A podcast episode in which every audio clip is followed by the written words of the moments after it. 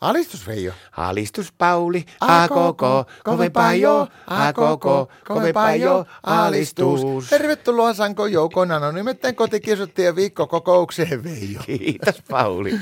Tiedätkö, mä katsoin viime viikolla, kun se oli jäskä ohjelma ja tota, se tuli semmoinen televisioissa semmoinen ohjelma, jossa oli puhuttu vaarallista koirista.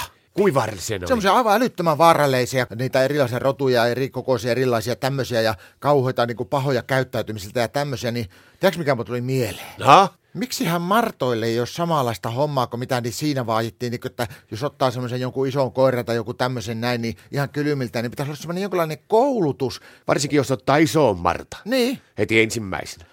Oli mullakin joskus nuorempana, niin kyllä mä sellaisia pikkumarttoja oli, mutta ei, ei, ei ne ollut mulla niin vakituus, että mä saatoin käydä niitä hoitelemaan jossakin toisessa Joo, perheessä. eikä siinä saa sitä lopullista totuutta semmoista niinku kokemusta siitä, että mitä se on sitten arkiellään niinku niiden marttojen kanssa. Niin jo. Joo, kyllä mä sitä ohjelmaa vähän pätkän näinkin, niin siinä oli niin Euroopan laajuisesti, sillä oli lueteltukin tämmöisiä vaarallisimpia marttarotuja, mitä, mikä pitäisi niin kieltää kokonaan. Siinä oli niin peruskouluopettaja Martta, sitten oli niin kaivin, kaimin koneen kuljettaja Martto ja kannatti varoja. Joo, ja sitten vartijamartat. Kaikki säkäisimpiä ja hankalimpia on nämä poliisimartat. Niillä oli myös oikein määräävä luonto, niin nämä sosiaalimartat. Mutta se pitäisi olla semmoinen homma jotenkin, että se olisi tosiaan se koulutus sillä, että siinä olisi semmoisia hankalia tilanteita opettaisiin niin käyttäytymään niissä kaikkea, että jos tulee joku semmoinen, sanotaan, että se on vaikka kauhean aggressiivinen tilanne tulee, että miten sillä hetkellä pitäisi käyttäytyä. Vaikea se olisi semmoinen koulukaan järjestää, kun martat on kuitenkin marttoja, niin niillä on arvaamaton se luonto. Ne saattaa hetkessä muuttua ja pimahtaa tulla aivan ihmeellisiä käytöksiä. Kasvattajallakin on jonkunlainen vastuu pitäisi olla siinä, mutta ei meillä ainakaan. Täytyy sanoa, että Anoppi hulluna vaan kehuu pelkästään ja mitään puhetta kato uskaltanut edes mennä kysymään mitään, niin yhtään mitään ennen kuin sanottiin avioliitto tahto. Sama homma oli mullakin Mien Martan kanssa. Ja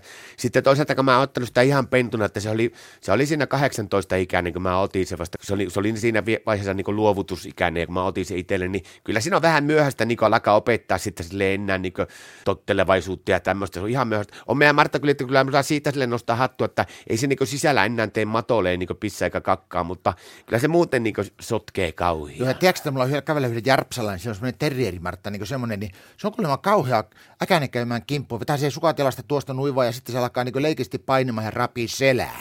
Joo, mutta tiedätkö, miten yhdellä, yhdellä synkkää on Juhanilla oli no. käynyt?